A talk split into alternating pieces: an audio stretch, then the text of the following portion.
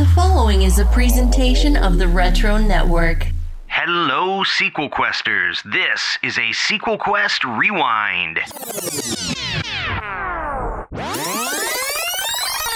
Diving back into the archive to March of 2018, this is episode 71, a supernatural sequel special.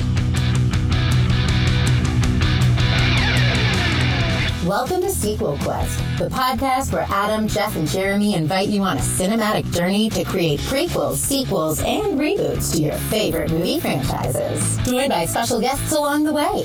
Sequel Quest is go for launch, so let the adventure begin now. Welcome to Sequel Quest. Yep, just welcome. Happy to have you listening. No parody intro this week. And uh, you know why? Because we got nothing. No prequel, no sequel to a popular film franchise. We couldn't agree on a movie this week, guys. so we may have to put it out to the rest of the world for you guys to help us on occasions like this, but we finally just settled on an interesting format for tonight. So, Adam, take her away. Yeah. Well, I mean, just to be fair, the, you know, the show is not in disarray. You know, we're not going anywhere. We still love what we're doing. You know, it's just that we had a guest scheduled who had to cancel, pushed us back a week, and then we couldn't all agree on the movies. Well, let me put it this way, just so you know what was being pitched at the time. Like Jeremy wanted to do the Tom Cruise movie Oblivion. Jeff and I haven't seen it. Uh, we might not want to see it. Jeff suggested Little Miss Sunshine. I don't think there's anywhere to go with that. I don't, you know, no offense, Jeff, but come on, we took Xanadu somewhere. and then I'm pushing for Super Mario Brothers. But anyway, the compromise was basically each of us chose a movie we were passionate about or interested in at least. Yeah, I'd say more interested. And created our sequel. None of us knows what the other is choosing, so there's a little bit of mystery there. We can get it all out of our systems and then come back next week with our scheduled show, which is going to be Tron 3 with our old friend Michael Canetti. So this is not the new format of Sequel Quest. Uh, he's not the one who canceled, by the way. Also, that that guest will be on in the future. Clarify that. We're not throwing anybody under the podcast bus here. Life happens. You know, we're happy to have them on when they're available. But yeah, so it's gonna be it's gonna be an interesting night, kind of flying by the seat of our pants. But I think we'll all have some pleasant surprises for each of us. We'll, well see. and let's be real here. This is not a live podcast, people. So right. it's not like we have to do. You know, it's. I, I was excited about doing this. I mean, you know, uh, we kind of had talked about doing something like this for a while. So mm-hmm. let's not make it sound too crazy here. That's true. It's a, like I said, it's not. This isn't the end of the world for us. We we usually have a little bit more focus, and this true. is just kind of a little okay. bit more out An there. An extended going. apology is how we're starting this off. As much as you may think it, we have not yet reached the bottom of the barrel for mm, terrible sequel ideas oh, or yes. wonderful sequel ideas. Come on, Let's now. some hope. Yes, optimism. Well, Jeff, you are the most optimistic about tonight. So why don't you kick it off? Tell us a little bit about the original film you chose, and then okay. we'll be interested to hear your sequel. Well, it's actually it's one of my favorites that uh, are kind of like littler known favorites, I guess, but especially after the Oscars a couple weeks ago uh, and Shape of Water won. So people actually started paying attention to Guillermo del Toro for the first time, it seems. Um, but one of my favorites of his movies is actually kind of like his first big movie. For those of you that don't kind of know the, the history of Guillermo del Toro, he was actually a makeup artist for a long time. And then in 90, I think it's 1993, he came up with this movie called Cronos, which was kind of like a horror movie. It was in Spanish and it just like crushed the award shows in Mexico. And then it came to Cannes and it won Cannes. And that's what kind of got him noticed. And so then in Spain, he actually had this next movie, 1995, and it was a big movie there, but it didn't really, it wasn't as big here, not until now where he's kind of a big name. But the biggest reason, well, the two big reasons that I love this movie is that one, again, it's kind of early Guillermo del Toro, where he wasn't Pacific Rim, a second Hellboy movie, where he kind of went a little overboard with his whole makeup thing. But this one, not only was this kind of early del Toro, but also, as far as I can tell, this this is the first time that he and Doug Jones had worked together. If you guys don't know who Doug Jones is, Doug Jones is actually the guy that was the shape of water. He was the fish man or whatever you call him. He was also the creepy pale man guy in Pan's Labyrinth.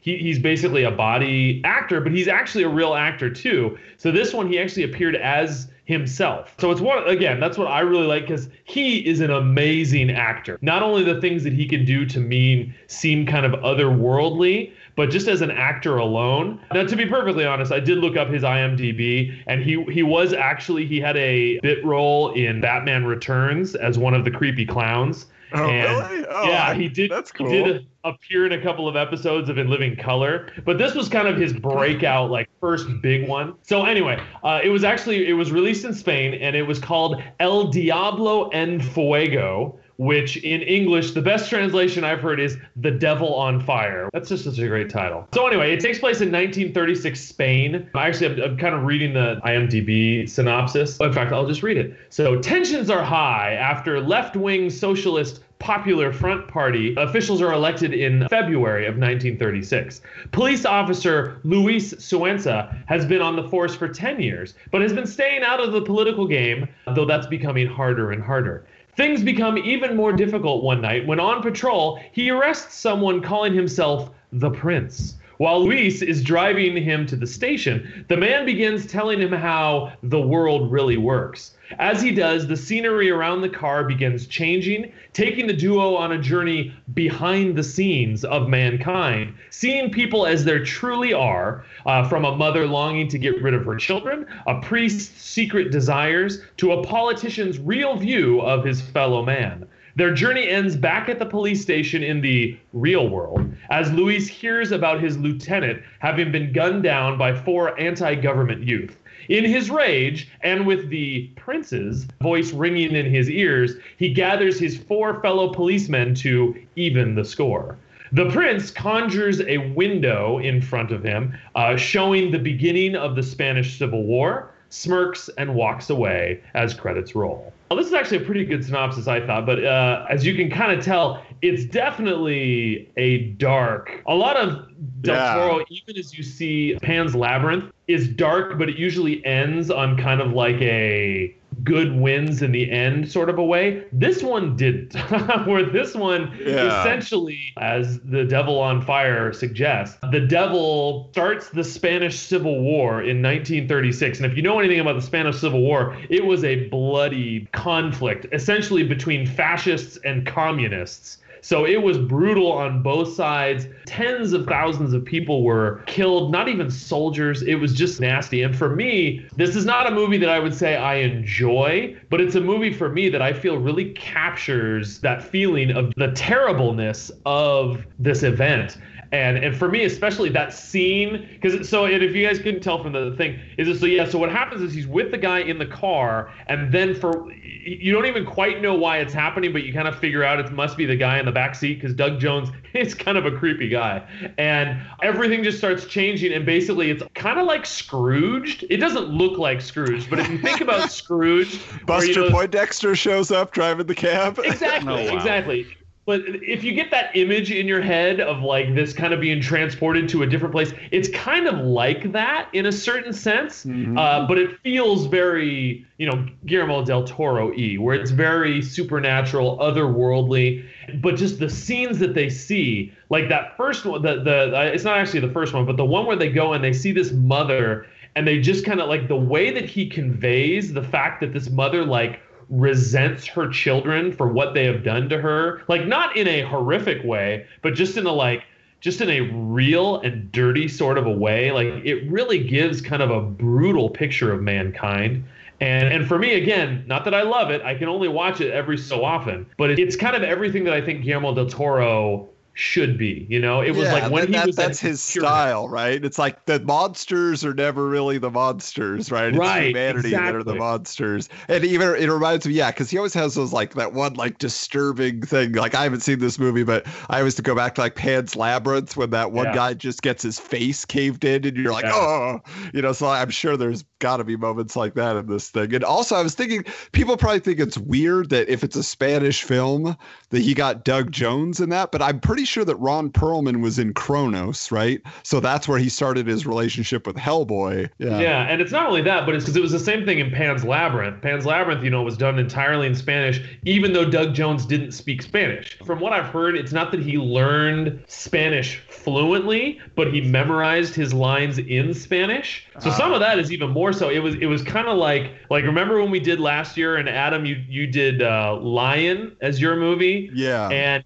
that kid that was in Lion didn't actually know English. He just memorized the sounds phonetically. Right. And he and it sounded like he spoke English. So I don't think it's that extreme with Doug Jones, but it's something along those lines. So this movie affected you. So I'm very curious. It sounds like you said it ends on this dour note. So Yeah. what do you do for a sequel, or is it a prequel? What did you decide to do? It's both, as a matter of fact. Oh. And to be perfectly honest, my first thought was, as a sequel, uh, especially as somebody who is spiritual and religious, and I don't want to see the devil winning. Um, so my sequel, I would want to do it in Spanish again, because to be honest, and, and and that's the thing too, is and I don't know for you guys, either listeners or you, uh, Adam, you and Jeremy, there's something about a foreign language film. It was the same thing I felt about Pan's Labyrinth is that somehow it seems more significant when it's in a foreign language. Like that was the thing when I watched The Crouching Tiger, Hidden Dragon.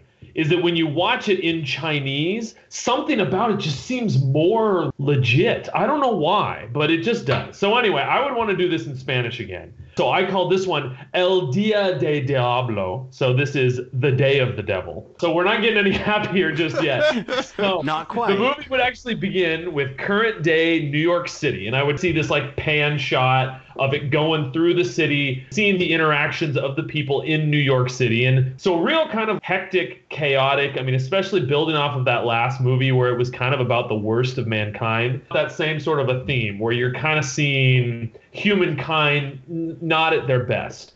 And in the midst of this, you would eventually focus in on one particular face and you would see that it is the quote prince. And I'd want to get it, it'd have to be Doug Jones, and we'd have to somehow make him look exactly like he did back in 95. But uh, he's a creepy looking guy. So it kind of, you know, he- creepy looks stay the same. So anyway, and, and he would just be kind of walking through the crowd with that same sort of smirk that he had in that first movie, where it's just this kind of like, knowing thing. I don't, I don't know. It's just, it's hard to describe that look that he gets on his face, but just that he has that look as he's walking around. So the movie would, would kind of get going as he gets into a cab. And he tells the cabbie his destination. I don't know enough about New York to know exactly where it would be going, but it would be somewhere a little bit of a distance. And then the cabbie ends up getting cut off. So the cabbie starts swearing at the guy or whatever and just goes, I tell you, man, like, mankind is a pit of blah, blah, blah, blah, blah, or just like griping about mankind or something like that. And then again, the prince is going to smirk a little bit and then he's going to kind of lean back and I would see him kind of closing his eyes and then I like going into a flashback, a couple of vignettes. So they would be a little bit longer than just montages. They would be maybe a vignette of about 15, 20, something long enough that you could actually experience the emotion of this. And again, where I would let Del Toro kind of play with the feel and the mood of what he's creating. So the first one goes back to the prince meeting this guy back in the 1800s named Maximilian. And he's this really highly moral lawyer who is very anti-death penalty, but he's very pro the downtrodden and the and the poor. And then the prince meets him, similar to what he did to Luis back in, in, in 1936, painting this picture of exactly how horrible the wealthy are and how everything that is wrong is really the wealthy's fault. Eventually building Maximilian, whose last name is Robespierre, up to starting the reign of terror and the French Revolution. And and again, same sort of a thing where the prince knows all of these thousands of people are going to die at the hands of this guy. And and, then another one jumping forward, I thought I saw another one maybe being this actor named John, who is just kind of a struggling actor that he's trying to get his way, and he convinces him of immortality if he could just shoot the president of the United States. And of course, that's John Wilkes Booth. Uh, then I'd want to do another one maybe around World War II or something to kind of build up because again we kind of already did the 30s, but then something after that. And either way, that was kind of going to be the bulk of the movie. I don't exactly know how you could have a cohesive storyline through all of these vignettes, but that was kind of my idea. But then it would ultimately come back to present day where the cabbie like wakes him up he's like hey hey mac like we're here drops him wherever he drops him off and then have some sort of a moment that as the cabbie is driving away the cabbie all of a sudden conjures up his own window just like the prince did in the first one and that he sees that the future of the guy he just dropped off because of how he dropped him off that he's eventually going to be killed or something like that. So then we figure out that this cabbie is actually, I don't know, an angel or whatever, and that he has actually then defeated the devil in kind of that same way because he has set everything up. It's going to lead to his death. So a happy ending, so to speak. The day of the devil is when he dies. Yeah. Anyway. yeah, that's a good little twist there. No, but that, that's pretty cool. You never know. Maybe Del Toro's looking for an idea to spark him back to his earlier days. And True. now that he's got carte blanche for whatever he wants to do, I'm sure Definitely true. that'll be the one. Okay, Jeremy, how about you? What did you decide to pull out here? Ah, I dug deep on this one. Um, I decided to go with Curse of Mary. And before you jump on it saying it's a horror flick, it's not. Okay. Uh, released in the summer of 2006, uh, it tried to, but failed miserably, trying to compete with the Pirates franchise. It struck Okay. out. Uh, many. Many of the actors in this movie have actually requested it be stricken from their IMDb pages due to how badly it flopped. Wait, this isn't the one with Michael Clarke Duncan, is it? No. Oh. Which okay, sorry. Yeah, I was I was gonna say because I, I remember seeing a trailer for this back in the day because I was going to the movies a lot in uh, 2006, and so and I I wasn't particularly thrilled with the Pirates franchise, and I had heard yeah you know so Yeah, I, you've never like, been was a like, real fan of them. no it's that's not my thing. Yeah, so uh, I didn't see this in theaters either. That may be partly why the movie failed. because you didn't see it. there was so much going on in 2006 during the summer months. Just these are the movies that it had to compete against from April to September United 93, The Benchwarmers, The Da Vinci Code, Mission Impossible 3, X Men 3, Click, Superman Returns, Cars, Nacho Libre, Tokyo Drift, Pirates, Dead Man's Chest, John Tucker Must Die, Monster House, Lady in the Water, My Super Ex Girlfriend, Clerks 2, Talladega Nights, The Illusionist, Snakes on the Plane, and The Prestige.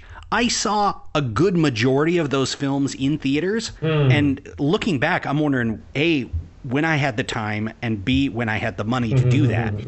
So if it was if it was such a flop, why did you choose this one? Then how Yeah. did you come to have any interest in it at all? Eventually, I came to it because it's it's based on a true story. The oh. Mary Celeste is naval tale, this ship that just kind of showed up out of nowhere, 400 miles from land, and they found no trace of why the crew had abandoned ship. And so this this movie it, it begins with this mystery of them finding the ship and evolves into more of a courtroom drama type thing, along with an investigation and trying to figure out what happened and why this ship, with all of its cargo, the crew's belongings were there, just everybody vanished.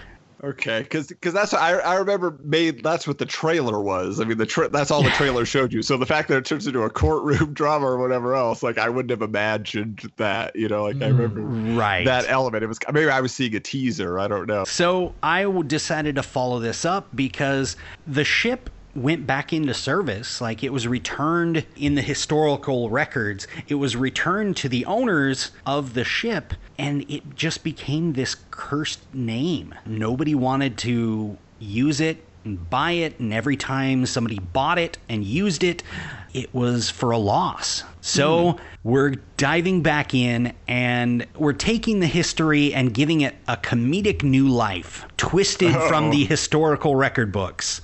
Uh, the return of your favorite ghosts, ghouls, and phantoms haunting the high seas.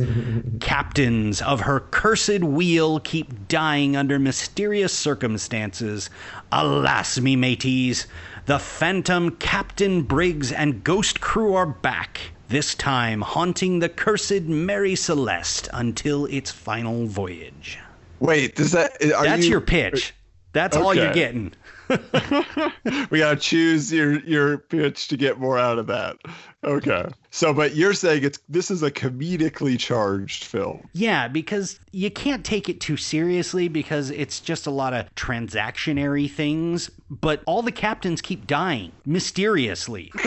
and the ship even dies mysteriously. There's karma involved and all sorts of things. So if we bring the ghosts of the ghost crew back, we can explore that and have a little fun with it. Okay. Maybe explain away some of these captains' deaths. We shall see. We shall see. All right. Well, I think it's interesting that we all went of historical here, or these films are kind of set with like a supernatural feel in olden times. I didn't know we were all so interested in these things. I feel like we haven't chosen that many movies with these slants, so maybe we need to put that on the we schedule. haven't yet.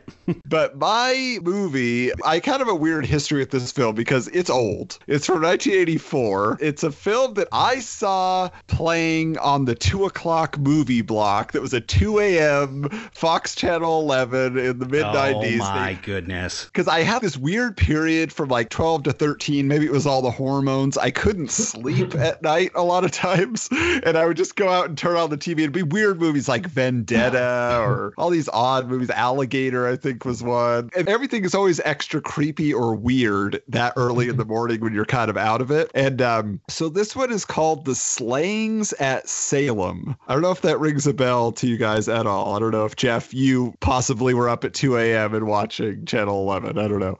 but when I look at it, I'm almost pretty sure it's where Joss Whedon stole the idea for Buffy the Vampire Slayer, the movie that he wrote, even though it got changed. You know, that's about vampires. This movie's about witches, but as I go through it, you might see some parallels there. So again, the Slayings at Salem, Donald Sutherland was in it, Jeremy Irons was in it. I didn't I didn't know these actors really from anything. Like the, they're kind of like a different generation of films I usually watch, you know. Cheryl Ladd, I knew I think she was on uh, Charlie's Angels, and this guy Timothy Bottoms, who was in a lot of 80s, 70s movies. Anyway, it was actually directed by Tobe Hooper, Poltergeist and Texas Chainsaw Massacre and stuff. So it's kind of his realm, I guess. But basically, it tells the story of a British preacher. His name was Arthur Craven. That was Donald Sutherland. He moves to Salem, Massachusetts, in the late 1600s with his younger sister. Her name was Ashlyn. That was Cheryl Ladd. And then her husband was Kent, and that was Timothy Bottoms. And but they kind of hint at the beginning that this preacher's got a secret. And at one point, Pastor Craven, you know, whatever they call him there, he was uh he finds that his sister's been seduced by this charismatic man who kind of comes in and out of the town, and his name's Morlock. And that's Jeremy Irons, just being super creepy and quiet and sinister. But he seems to have like complete control of this girl's actions. And so all of a sudden, Ashlyn leaves her husband out of nowhere. She moves to the edge of town with this group of outsiders that all the townspeople are always whispering about that they're witches or whatever. And then while this is all going on, Craven reveals to Kent that Morlock is the leader of a coven of witches. And it's like, how do you know that? And so Craven, he's actually part of a society of witch hunters that are trained and then sent out worldwide to kill witches. And adding more fuel to the fires, Morlock is the guy that killed Craven's father, got his mother pregnant, and then Ashlyn is the daughter of Morlock out of that whole situation. And so Craven had retired from his witch hunting deal to take his sister to the colonies so her heritage wouldn't be known to her, all those things. So it's now it caught up with him anyway. So word gets out that there are real witches and people are like accusing each other. And that's where the Salem witch trials start brewing in the background. But meanwhile, Craven is training this small group of people that are close to him to battle Morlock's coven, and they do this whole battle. You know, there's there's there's a lot of like seduction of Ashlyn and her like in these witchcraft rituals. But the problem is the townspeople are focusing on the not real witches, and these people are getting accused and stoned and whatever else. And so it all comes together where they they finally do capture Morlock's coven and they bring them to town. They say, No, these are the real witches, and they tie them up and they're gonna burn them at the stake. But Morlock does this incantation as they're burning that supposedly is going to allow the witches' souls to inhabit the bodies of their blood relatives. And Craven's tried to stop it and tried to do this little spell of his own, but he is getting attacked by the townspeople because they want to burn Ashlyn, his sister, because she was with the witches. And so he's fighting back. He's getting beat up. And the, you know, so ultimately he chooses to save his sister rather than finish his spell at the end. So it's kind of that like dire, a lot of films in the 70s are kind of like this and I think carried over to this one. So where he's overcome by the mob, Morlock's laughing as he gets consumed by the flames, you know, Jeremy Irons getting all burned and stuff. And then at the end of the movie, they show this whole situation where this young boy just rises out of the smoldering wreckage of the witch encampment. They had like gone and attacked them and done all this stuff. And all of a sudden he gets surrounded by these like shadowy souls of all the murdered coven of witches. And then it just cuts to black. And that was the end of the movie. And I was always like, that's the end that was like the best part of the movie. So anyway, but I mean, I don't know. Are you guys, as far as like filmography, like is Jeremy Irons a big one for you? Because like I know him from Lion King and Justice League now. Like I don't know him from anything else. Like I guess Die Hard with a oh, Vengeance, right? But but like but this was one of those things where like I didn't know who he was back then, and only recently I was like, oh, it was that guy from the Slayings at Salem. Yeah. No, yeah, not, not his no. work. well, the funny thing about Jeremy Irons, Jeremy Irons is I think is maybe the best actor in Hollywood personally. Oh, wow. But he does a lot of really bad movies. Like it totally doesn't surprise me that he did this movie. Like he did the Dungeons and Dragons movie. He oh, did oh, really? like oh. yeah. He did Eragon. Yeah. Pink Panther 2. Yeah. He doesn't pick the best scripts. Okay. Not always, not always. But I mean like for me personally, like even with um Man in the Iron Mask, he stole the show, and everybody was amazing there. except for Leonardo DiCaprio. Everybody else was amazing in that movie, and and he was phenomenal. He's somebody that always collects a paycheck. yeah, that could be it. Now, Adam, is this the one where the daughter or the sister or whatever she was was she? She had like really blonde hair and was always kind of speaking in this really airy voice. Cheryl I feel like I have seen like, this one. Then, yeah, she, she's not the greatest actress, and I don't know know why she's in this with all no. these kind of other upper tier actors, but cause she's right. like a TV actress. But you know, either way, I guess they just yeah. figure she's cute, put her in there because there is like an implied like nudity scene. I only saw the TV cut, so I never rented it. I don't know if there's more to it. But anyway, so and even this concept, I, I didn't see the last Witch Hunter, but it kind of sounds like Vin Diesel or whoever was producing that film also knows about this because I mean, there's that whole concept of a secret society hunting down witches. You know, just seems like it's there. And even Donald Sutherland, going back to the Buffy the Vampire Slayer, he was the trainer in Buffy right. the Vampire Slayer, right? right. So again, Joss Whedon, we're on to you just because you thought nobody saw this. But anyway, so that always stuck with me. And even when I was in like sixth grade, I started creating this drawing like based on what I thought that collection of souls around this kid was going to look like. Cause I was like, what did they do with that? What was he? I guess he was going to do something if they were giving him power or whatever, unless they were just mm-hmm. attacking him. And so I created this character called the Night Stalker and all that. And then I was like, okay, well, there's movies, TV shows, comic book characters, actual murderers called the Night Stalker. Yeah, I was like, that that name doesn't work. And so when I was in college, I started writing like a little treatment, and I, I updated it, and I decided to call this sequel "Avenging Son." Ooh. So the my sequel actually opens immediately after the events of the last film with Arthur Craven trying to save his sister but failing. And so she actually gets burned at the stake along with the witches and he gets really injured but manages to escape to the woods to mourn in hiding. And meanwhile, the townspeople are celebrating. But that night, several of them are abducted by this horrific wraith that's shrouded in this robe of darkened souls. And Craven comes upon the witch encampment and discovers the wraith returning at dawn and transforming back into the witch boy. And so Craven comforts this frightened child who doesn't know what just happened to him, got all possessed, and, you know, went after a bunch of people. Craven knows what happened. And so that night, as the sun is setting, Craven performs a ritual that exorcises the souls of Morlock and his coven as they're reappearing to go into the boy and traps them in this amulet. And then Craven tries to kill the boy reluctantly, but he's doing it so there'd be no more blood relatives for Morlock to inhabit should he escape. But he's weakened and he's got the grief on him and all these things. And Craven basically dies before he can stop the boy and he, the kid runs away. So then there's like a credit sequence where we see the boy growing and studying his entire life. He's trying to release his family from this prison in the amulet. And then we finally see he's an old man and he, he collapses dead while writing out this final ritual in this journal. So now it's modern day and we meet Officer Daniel Murdoch, and he's a Boston beat cop.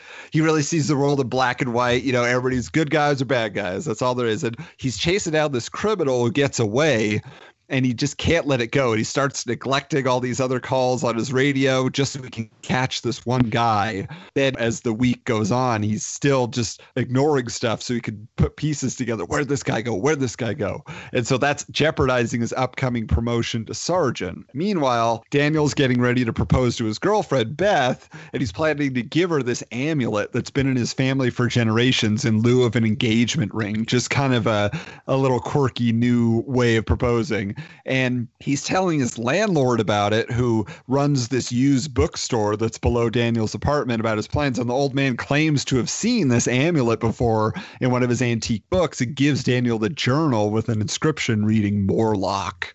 And so while reading about the amulet, Daniel accidentally summons the spirits of Morlock's coven who appear to him. They explain, you know, they've been waiting to exact their revenge on the Salem townsfolk because all the kid did that night was tuck them away in this limbo state, but they needed a living relative to perform the grisly deed, you know, to actually murder these people and get their revenge. So Daniel's told that his real surname is Morlock. It was just changed over the decades. And he's then possessed against his will. And then he wakes in the morning and he thinks it was all just this crazy nightmare where he was killing a bunch of colonials. You know, he was just, oh, it's that weird journal I was reading, you know?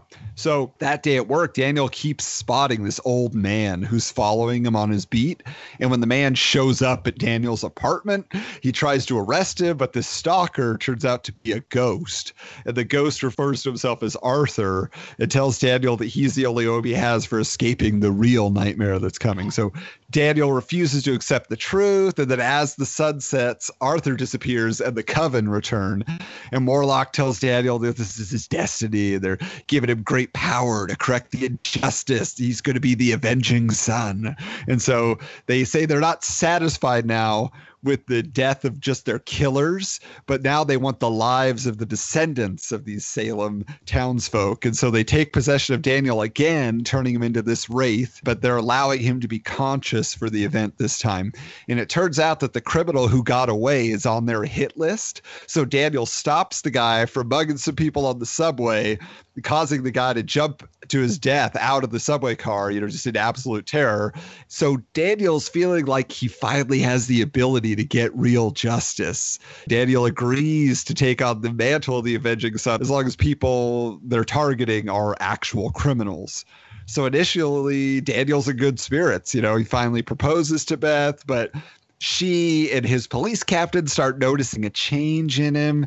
And then Arthur's ghost keeps kind of appearing to him in the daytime, trying to convince him to escape from the clutches of the, you know, the influence of these ancestors. But Daniel's enjoying this newfound power too much. But he finally resists one night when he finds out the next target is his fiance, of course. Uh, so only through sheer force of will is he able to prevent her death as she's terrorized on the Boston streets. And he's kind of pulling himself out of the cloak of souls and temporarily revealing his face to her. And so she's still injured, though, and ends up in the hospital. So he goes to visit her, tells her the truth about what's going on with him. Arthur appears as well. And so he is telling both of them that the problem is Daniel gave himself over too long to this e- evil, so he doesn't have the agency to resist anymore.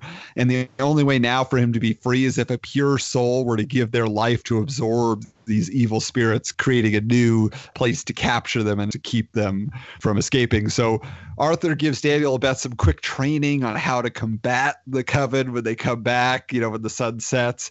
So that night, the climax is at Daniel's apartment. Morlock appears and Daniel tries to summon Arthur to help him, but Craven's spiritual form is destroyed, so he's just dead, dead. And Daniel holds off the transformation of the Avenging Son as long as he can using this training he got, but he's about to be possessed and it's over when Beth appears. You know, she got out of the hospital to go sacrifice herself for Daniel, proclaiming her love for him, and she absorbs the coven. And then her purity and battling the evil within her just kind of tears her apart and she dies. So Daniel's devastated, obviously, after her death, and he goes to her funeral.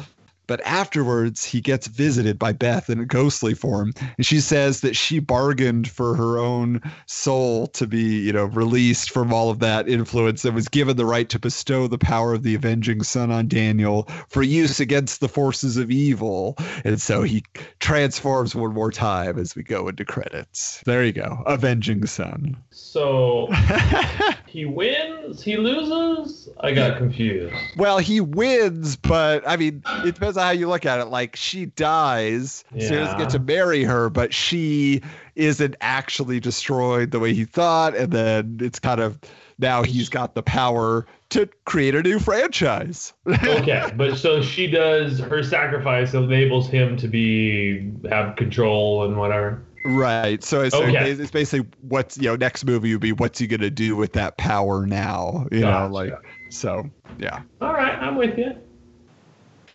All right. So this is it. Now we start talking about what do we want to see uh, in theaters? Which of our pitches newly introduced to most of us? Uh, what do we like best? So Jeremy, how about you? Who do you want to vote for here? Oh boy. Um you know what? Come back to me. I'm I'm still thinking on this. I can't decide between either of yours. I'm not really a fan of uh, witches and junk. Like I, growing up, you like pirates, but you don't like witches. Come yeah, on. Yeah, like well, think about this. These are the types of witches that I grew up around. Hocus Pocus, Practical Magic was a little weird. Teen Witch, Sabrina the Teenage Witch, The Craft. Anybody? Uh, uh, no. Mm, Fairuza yeah. Balk? No, Neve Campbell? Halloween Town and uh, like the the cheesy like Disney esque type witches. So we're gonna uh, finally make them scary, Jeremy. Come on. Uh, well, no, now you're making the witches a superhero. Yeah, well, right. eventually. Yeah, yeah, by the end. there you go. He's kind of like the Punisher, but he's a witch. Punisher, but the witch. Right wow. There. Yeah. I'm like a Punisher, but he's a witch. uh, you know, uh, I'm gonna hold so, off. So, but but Jeff, Jeff's the devil. You want the devil, or you want witches? You yeah, decide. those are your two options here, buddy. yeah, I, I may need to hold off and be the tiebreaker here. I want to I want to see fine. what you guys do. Jeff, what about you? Well, I'm gonna have to go with the witches because I, I, the the teaser wasn't wasn't. Uh, I know you were teasing us, Jeremy, but uh, I just I didn't get enough to bite to bite just yet on the on the pirates. And to be perfectly honest, like we were talking about, I think pirates burned more bridges for me than witches did. So, uh, and of course, my wife, being the Harry Potter fan, would want me to vote for the witches. So, okay. There you go. See, Jeremy, witches. but they're wizards, right? They're not witches, Jeff. Well, those well, are the females. Like the females Hermione would be witches, right? Oh, I guess you're right. Okay. Um, so for me, uh, I think I'm also in the same boat Ah, no pun ah, intended. Pun intended. But, but, but, Jeremy, I was like, I, I like the idea of turning a flop and taking it into a full comedy direction, but I was just like, I don't, I don't, I guess I'm just, it's just funny deaths for captains, and I wasn't quite sure what to do with that. And with Jeff's, I was like, okay, well, the devil's going throughout history and he's having some influence. Good wins in the end. The devil doesn't even know it, which is funny. So I think I was going to vote for Jeff's on that, even though it's kind of a a darker film. Again, I feel like there's something to be said in that universe that we could do. All right, I'm gonna have to flip a coin here. And the witches have it. Hey! Avenging Son. So I guess this is the question then, because Jeff, you sounded a little confused at the end. Yeah. What was there some were there some plot holes or some logic that didn't connect for you in, in well, this whole development? To be, to be honest, I'm not sure how closely I watched that original movie, so I can't I, I feel like I would have remembered a bad guy named Morlock, especially because I kept getting Morlock and Craven confused. Right. Because They both sound evil. they No. sound- they do, but I know, like in the uh. movie, I would just, I just kept calling him Donald Sutherland, so I, I, I didn't even think Yeah. that he had a name. So Well, we can't really change the names though if this no, is a I sequel know featuring those characters. we're Yeah. with that, but I honestly kept thinking, well, the only Morlocks I know are the X Men, Right, And yeah. Craven, Really? The was Hunter. So Which is But- again, I think the writers. I mean, because I think the Morlocks were created like in the mid '80s, so you know Oh. maybe John Byrne and Oh. Chris Claremont watched this film No. too and just Oh. took it. Yeah. the Morlocks are from H.G. Wells' Time Machine, people. Oh. no, they were from this B movie. which was a Jeremy Irons thing. Jeremy Irons was in the Time Machine. Yeah, he was H.G. Wells. Yeah, that was one of his. Um, Not so hot movies. Yeah. yeah. Wait, that's Guy not the Pearce. one where he goes after Jack the Ripper. No, Somewhere no, no, in. Time. That- That's a different one. TV. No, it was the one with Guy Pearce. It was when Guy Pearce actually had his shot at being a Oh, star. okay, yeah, yeah, And yeah. Jeremy Irons was, which they cut out in the original movie, but it's in the original book where he's the future of mankind, which he does creep you well. Anyway, but he's not. We're not talking about him. So basically, he, he's a cop, right? That finds Yeah. out that he's actually a witch, and that they want him to become this wraith. And so now, what does this wraith look like in your eyes? He's Well, scary. Yeah, I mean, you know, the way I used to draw him again when I was imagining what would they do with this, he almost had a full Phantom of the Opera mask, and then he looked like Cloak from Cloak and Dagger, the comic book. And I was like, Oh. eh, it's a little too derivative. And so I started reimagining him. Like I said, I almost see him. We talked about Harry Potter. I also think about Lord of the Rings, but those wraiths that were in Oh. those movies, kind of more less skeletal, more voluminous. It's not like actual cloth. It's cloth that's composed of these darkened souls. So he can Uh-huh. control it a little bit like Spawn's cape, I would imagine. You know, like the subway attack where he's going after that criminal he was Yeah. chasing. It's like he darkens all the windows and then he just like is scaring the guy to death. And you know, I imagined he would be able to smack people around with it. Right. powers of Well, I feel like that's actually a pretty good, like Spawn. That sounds like a pretty good comparison, Mhm. except for the whole being dead thing. Yeah. Okay. And he's not a witch per se. He's just a blood relative of some people that were Right. witches.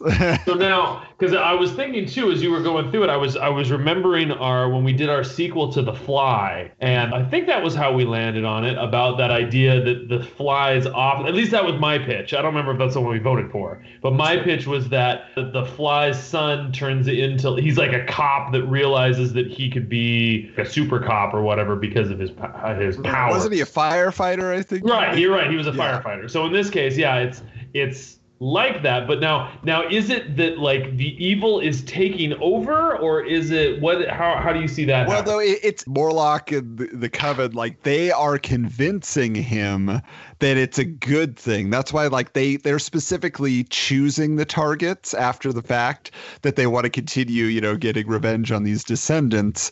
They're basically saying, "Look, these are criminals. You want to stop them," and so they're seducing him into allowing it. Because eventually, their goal is they're just going to take him over completely and have him kill, kill, kill all the time to satiate their bloodlust. So it's hmm. more that he's, it's not that he's 100% turning evil, but he is being manipulated to think that he's doing the right thing. He's getting the justice he can't get. Like so many, you know, vigilantes that start out as cops and then they say, ah, I got to go on my own. It's the only way to do the right thing. It's, this is the real right thing, you know? So there's kind of that moral conundrum there, but he's not 100% going over to the dark side. He's just confused. so then, as an audience, we're supposed to connect to the cop, but not the coven. They're the bad guys. Correct. Okay, but he's not. Does he ever fight against them? Well, that's just the end. Like the climax is right, him waking up and realizing, oh, and you know, it's the fact that his next person he almost kills is his fiance. That's what wakes him up and says, oh, you know, this is wrong. I, sh- I, sh- I should have been, you know, more aware of my own morality and what is right and what is wrong. You know, so he's basically fighting them in the end, but it's more that she saves him. I guess the climax isn't so heroic for him other than he's resisting. He's doing all these little spells that Craven has taught him, but it's not enough. And so that's why Beth has to come in at the end and sacrifice herself. I'm with so, you. So you, you get the action of what he would be doing, but you know, if he was in complete control, you see a couple of those chases of criminals, but he's not the hero yet. Jeremy, what were your thoughts? Was there something that didn't quite connect for you? Because you are a connoisseur of superhero type tales. No, it works. I'm just trying to think how to enhance the villain because a lot of these type stories, mm. you gotta have an engaging villain, or else it turns into Thor the Dark World. Oh. Yeah. I thought at one point about possibly saying that they find one more blood relative and then they go and there's a more evil race. I don't know what to say. That feels like, like that there would be like a clash. Yeah, yeah, that's what I think it would be. Yeah. I mean, the nice thing is with Jeremy Irons is so you've got the gravitas. You just have yeah. to give him the role. So do they appear like in ghostly form or is it just a voice or because that I, could be significant too. Right. Yeah. The visual of it. Yeah. I, I always mm-hmm. kind of imagined sort of similar to Pirates of the Caribbean, the first one, where they are deteriorating, like they are spiritual forms, but maybe we need to have some sort of timetable for them. Like they've now been brought back, but maybe they have to have body to possess more completely in a certain amount of time. So that's why Morlock is getting a little bit more intense or something. But yeah, I, I always mm-hmm. picture them more ghostly and a little gross, you know, so they are scary. You know, you, they're not debonair people that are walking around and talking to him. There has to be some edge. I know it sounds like their their motivation is just revenge, right? So right. they just want to kill all the people that killed them. So yeah. what if it's their secret motivation that they don't tell him? is the fact that maybe they need the blood of their killers or something like that must that that's how they will then be brought back. And mm. so, because I, I, just feel okay. kind of like Jeremy was saying, is that one, yeah, you need to have kind of a, a, presence of a villain, but I feel like, especially because we're talking about this guy gaining these abilities, which he's like pretty into or whatever, I feel like we need a final conflict where he's able to turn his abilities against the bad guy. So okay. if in some way, like maybe there's been enough sacrifices that just Morlock has been able, or maybe towards the end, or maybe he's back but he's not strong enough, or, or whatever, and okay. that somehow one last one, or maybe he even sacrifices one of his coven. Would that be inappropriate? I mean, of course it would be, but like too inappropriate. And then that somehow brings him back. Then the, the cop has to fight Morlock. This might be a better way to go then, yeah, is I like that idea that maybe as they kill the descendants, then Morlock, like you said, can come back to a corporeal form and gain strength and power from that. But what if it's that the coven that we're making, you know, Daniel, the cop, the avenging son, once a Morlock has a corporeal form, they jump on him, so he becomes that wraith. And now Daniel doesn't have the power; they're gonna kill him. But maybe Craven brings the souls of the townspeople that he murdered originally at Morlock's request, now that they've been killed, maybe Craven can transfer their power to Daniel. So it's kind of like a Wraith versus Wraith, but one's of light, one's of darkness type thing or something. I don't know how you guys feel about that. So then mm. you kind of have similar powers battling each other, unless that's too cliched at that point. Maybe. Could be, but I, I understand what you're saying because, like, to your point, Jeremy, I I thought that the the conflict and the you know when you say a good villain i feel like it was more about morlock's the way he's trying to corrupt daniel's soul and it's the battle for his purity and his soul that's really at stake as opposed to like a knockdown drag out fight like we were just talking about. It's not about yeah. who has the biggest stick. It's about who has the greatest character the greatest sense of justice that's true or whatever you know like the, so it's more of a philosophical battle there's happens to be these supernatural supernatural elements in play. He's mm. a good hmm. villain because of the type of villainy he's portraying throughout. And then he's defeated by the purity of the girlfriend was kind of the concept. Unless that just seems like too much of a cop out, a deus. Well, no, that's very much cloak and dagger as you were mentioning their mm. relationship. So yeah, the light and the darkness. Yeah. Yeah, the symbiotic relationship there. Yeah, I guess that works. Yeah. I mean, what, what uh, would you guys think casting wise for someone who could play off that? Because like my initial thought was somebody like Jake Gyllenhaal, although I feel like he's too big for this type of movie. But I don't know. Mm. You know, because they're talking about him maybe playing Batman. So I feel like he could give us kind of those dark. Donnie Darko, he was kind of Yeah. always weird throughout that whole movie, but you know, you you know he's got that side to him he can bring out when you need to, where he's like jovial and happy, and then all of a sudden he just like uh dark circles around the eyes. What's going on with this guy? You know. Hmm. What about? It might be interesting. What was the the guy's name from Get Out? He had an interesting played, and then it, it's almost a similar sort of a thing, like they did in Get Out when he's being brainwashed and everything, being controlled and all. Yeah, and then we're not whitewashing the film. Right. Oh well, because my thought is making Daniel so drastically different. Yeah, that'd be really cool, actually. That gives it, a, yeah, a whole nother element for sure. I mean, and even if we wanted to, you could possibly play on that. That could add to Morlock's villainy as well. Maybe he has a disdain for the fact that now his bloodline has been mingled. You know, like there's like Mm. this race racial element that he could be.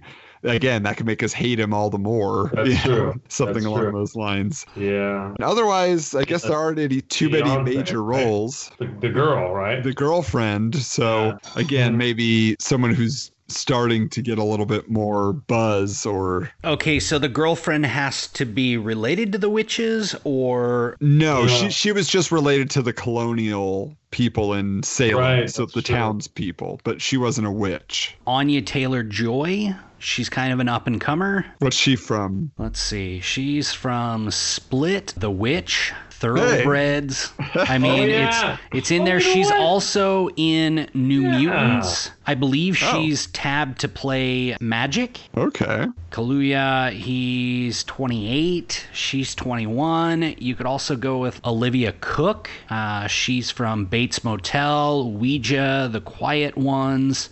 Uh, she's also in the upcoming Ready Player One. So they have some experience with supernatural. Yeah, they've got a lot of a little bit of experience there with it. But who of those actresses, just again, because I'm not super familiar with them, who exudes the greatest goody two shoes, such a pure and sweet soul, like uh, that, that that's been displayed, not necessarily like streetwise and tough. They're actors, so they can play I'm just traditionally, which one would you lean towards that says, "Oh, I would, I would buy her some sort of angelic figure"? I was picturing her more like strong-willed. No. Well, yes, I, You I would say could. that. I mean, she can be strong-willed, but of a pure heart. Right. Right, right, right. Well, yeah, yeah, yeah. Yeah, I, I don't want to be like it is too, super innocent necessarily, but just like you. Anya Taylor Joy looks like she could play more on the dark side of the witches side. Yeah. Oh, you know what? What about where were we just talking about? Who was the gal? I can never remember her name. We just saw her in uh, Downton Abbey, and she was in that new Cinderella movie. Oh, the one I Oh. brought up on the Oscar Yeah. show. Yes, Lily James. Yeah, Lily James. Yeah, James. Okay. yeah. she I, seems like she has more of that angelic. I would that you were agree. Talking about. Yeah. Although I guess she's not actually a blonde. She's a blonde in. I don't know why blonde makes yeah. more angelic, but she not only not only her hair, but she has just kind of her voice, and she has kind of that air about her. that could work. Yeah, I think that would be. I mean, I, again, I, I mentioned that I liked her and all the stuff I've seen her in so far last time, so I think that would be a pretty strong casting choice. I was actually leaning Olivia Cooke, but this one, Lily James, would work. They both have a similar look to them. They both have naturally dark hair, so it really doesn't matter. You can play it off either way. And then the, the last person I was just thinking was, you know, the store owner, that you know, the antique bookseller who's his landlord. Like, who's the kindly old man that you want to uh, be his friend in town? You know, his little mentor. I was trying to think of a an older actor, whether it's like a genre actor or somebody you just want to bring in for a, So a fun is this role. Is this his mentor or what? I didn't mm. understand that because then Craven shows up somehow, right? Yeah, Cra- Craven's his mentor. This guy's more just like his friend. So it would almost be like probably a more comedic role. It'd be mm. somebody who's just a little bumbling old man who's just loves his books and he makes little jokes that nobody gets. He's the only one that thinks they're funny, that type of thing. But he's oh, How old? 70s, I was thinking. Yeah, I was gonna say. I mean, you're looking at like the Morgan Freemans, the James Earl Jones, Lawrence about- Fishburne. I don't know if you guys watch uh, This Is Us, but what about Ron Cephas Jones that plays the dad on This Is Us, William? Yeah, you could do that. He Are has we that being sort of a racist in vibe. our casting if we're only trying Well- to find an African American actor to be an African American character's friend? like No, but I mean, but that- but his mentor is a white guy. His bad guy is a white Yeah, guy. His that's girlfriend is so it would totally make sense. I think it would actually be if he's literally the only black guy in this entire movie. Then it's Get Out Part Two. I know. Uh, yeah. All right. So with the with the shopkeeper, like, is he just a collector of the occult books? Does he have some tie to the supernatural, or is he just strictly an old man who collects old books? Exactly. Yeah, that, that's how I imagined him. Is he, he's just a normal person. He doesn't play into the plot heavily, other than to just be a little bit of a sounding board for Daniel. The yeah, I didn't realize that the character's name is Daniel. No, the actor we're casting is Daniel. Um, Could we do just uh, Cuba Gooding Jr. in old man makeup? why he needs work? Is that what you're saying? Wow. Get Cuba back in the spotlight. I mean, wasn't Um, he OJ recently? Uh, Danny Glover? I was gonna say Danny Glover. I mean, he did a similar role in Be Kind, Rewind. What about Reginald VelJohnson? Pass away? I don't think so. I think on our Die Hard episode we asked about that. They were like, "Nope, he's still here." Well, We it's can been a little while. It's hard. It's hard. There's so many talented older Oh no, actors. there he is. I just like the idea because he seems like the guy who, even when he was playing Carl Winslow, and I was just watching Family Matters last night. That's There why it on my mind. Yeah. Now But- we're uh, now we're getting to it. but he he just seems like the kind of guy who could play a little bit guarded, a little bit weird guy, even though he's jovial, but he's also a little awkward. Well, And I felt like Either him fun. or Tim Reid as well. was he in the It miniseries? Was that Tim Reid? Yeah, the same one. Yeah, he was Oh. in It. I actually Tim Reid would be really good now that I think about him. Thinking about he played he played the librarian, you know, in It. He was kind of had a little bit of something going on behind behind his eyes there that you were like, oh, he's got a dark past. Oh, it's Pennywise. oh. All right, Tim Reid it is. And then director wise, I mean, unfortunately Tobe Hooper is passed, so he can't take on this role. So hey, why don't we just borrow from Jeff? You think Guillermo del Toro be interested in doing this? Or we give uh, Joss Whedon an actual opportunity. Hey, why don't you just fess up to it? You stole Buffy from this concept. Now you can make it make it real. Use your superhero tendencies. You're good with your comic book storylines. He would what? spruce up the script for us. Other than the fact that it doesn't seem like a Del Toro thing, I mean, there is the supernatural, obviously. Yeah. We've got the vampires or whatever, yeah, witches. Yeah, I mean, especially like we were talking about with kind of his roots and kind of the horror genre. And and I thought like at least the first Hellboy, you know, he does well in the superhero era. Yeah. I still contend that Shape of Water was also a superhero movie, but that's a separate story. Let's do it. Come on. We got Del Toro in there. It'll be another Oscar winning film. clearly, clearly. But, but that's what always happens, right? People win their Oscar and then they make bad choices afterwards. This could be that bad choice. I'll accept it. go. Take my screenplay. You can blame me. Look what I was working with. That's my Del Toro. That was your Del Toro impression? I guess. I guess with that, it doesn't really matter because Is the jig up? Can we? April Fool. April Fool. Yeah, folks, we totally just BS'd six different movies for this show. None of those existed. You were probably checking IMDb while you were listening and saying, um, excuse me, uh, I do not believe, uh, Jeremy Irons was in production on this film. I, uh, So just to clarify, the three movies that we said we were basing sequels on, none of those movies actually existed. yeah. Yeah. Doesn't mean they still couldn't. You like them? Take it. But we just There you go. wanted to share with you that we have some original ideas too. And uh, what can we do with them? I don't, I don't know about you guys, but I went pretty deep into it and made sure my actors weren't actually in production on movies yeah. at that time. Well, what was funny was I actually was listening to this other great podcast. It's called 80s All Over, where they basically go year by year, month by month, and talk about every film that was released in the 80s. And the one I was listening to today, their episode just came out. They had back to back talking about a Donald Sutherland film and a Jeremy Irons film in 1983. So mine being in 1984, I was like, oh, perfect. It would fit right in. They could have been working wow. on this. And so any 80s all over fans out there, you were like, oh, yeah, okay, that makes sense. But I like what you guys came up with, actually. Jeff, yours was pretty mind bending.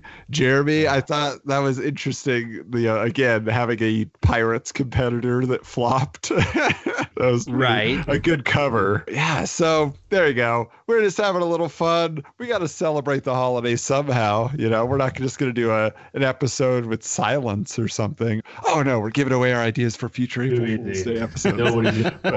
but yeah, we are coming back next week, like we said. Tron three. Michael Canetti will be here. Real this time. Back into what we do. This is seriously going to happen. Yeah, this is the yeah. real deal. Tron did exist, and so did Tron Legacy. Go back and check. Outside of that, for those that are interested in not so mainstream films, but want to find something new, something independent that's exciting, I actually got drafted last year to write for a website called popgeeks.net where I do movie reviews and they send me all sorts of screener links and stuff. And I'm seeing movies you're not going to find anywhere else. But if you want to go check it out, popgeeks.net, I write under the moniker of Hoju Coolander. And uh, you can find all my reviews there and see if there's anything that looks interesting. One in particular that I'll mention was a pretty awesome Sasquatch film. That may be interesting. Go on. The premise of it was that there's these people that basically you know get lost in the woods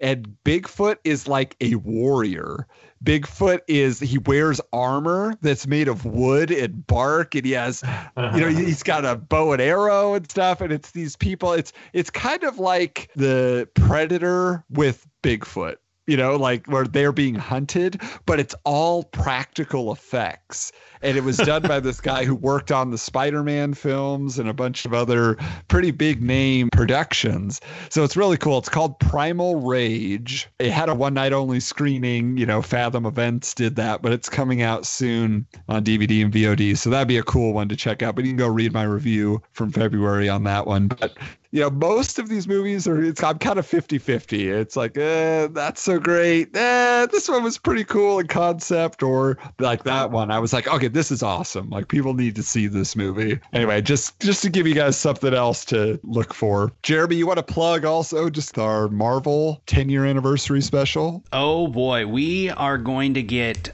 down and nerdy with all the Marvel universe and all that it encompasses leading up to Avengers Infinity War on April 27th. Just remember, it's April 27th, not May 4th. They moved it up. We're going to roll through an award show type thing with all of our favorite moments. And I believe we're going to go almost six, seven people deep on this. Get as many guests as we can. And yeah, we're not going to be like every other podcast is probably going to rate every movie, movie by movie. We're not going to get too deep into that. But like Jeremy said, we're going to have some fun with an award show format. So it's just the highlights. What made 10 years of the MCU so special. So that'll just be a, a bonus sequel chat episode you can keep an eye out for here. It's kind of our version of the Oscars, the movies we obviously care right. the most about. so until next time, fooled ya! We thank you for listening to this episode of Sequel Quest and invite you to continue the fake movie fun on social media. Submit your ideas for future episodes to sequelquestpod at gmail.com or SQPod on Twitter. The films and characters discussed on Sequel Quest are the property of their respective studios and license holders. No copyright infringement is intended. This has been a presentation of the Retro Network.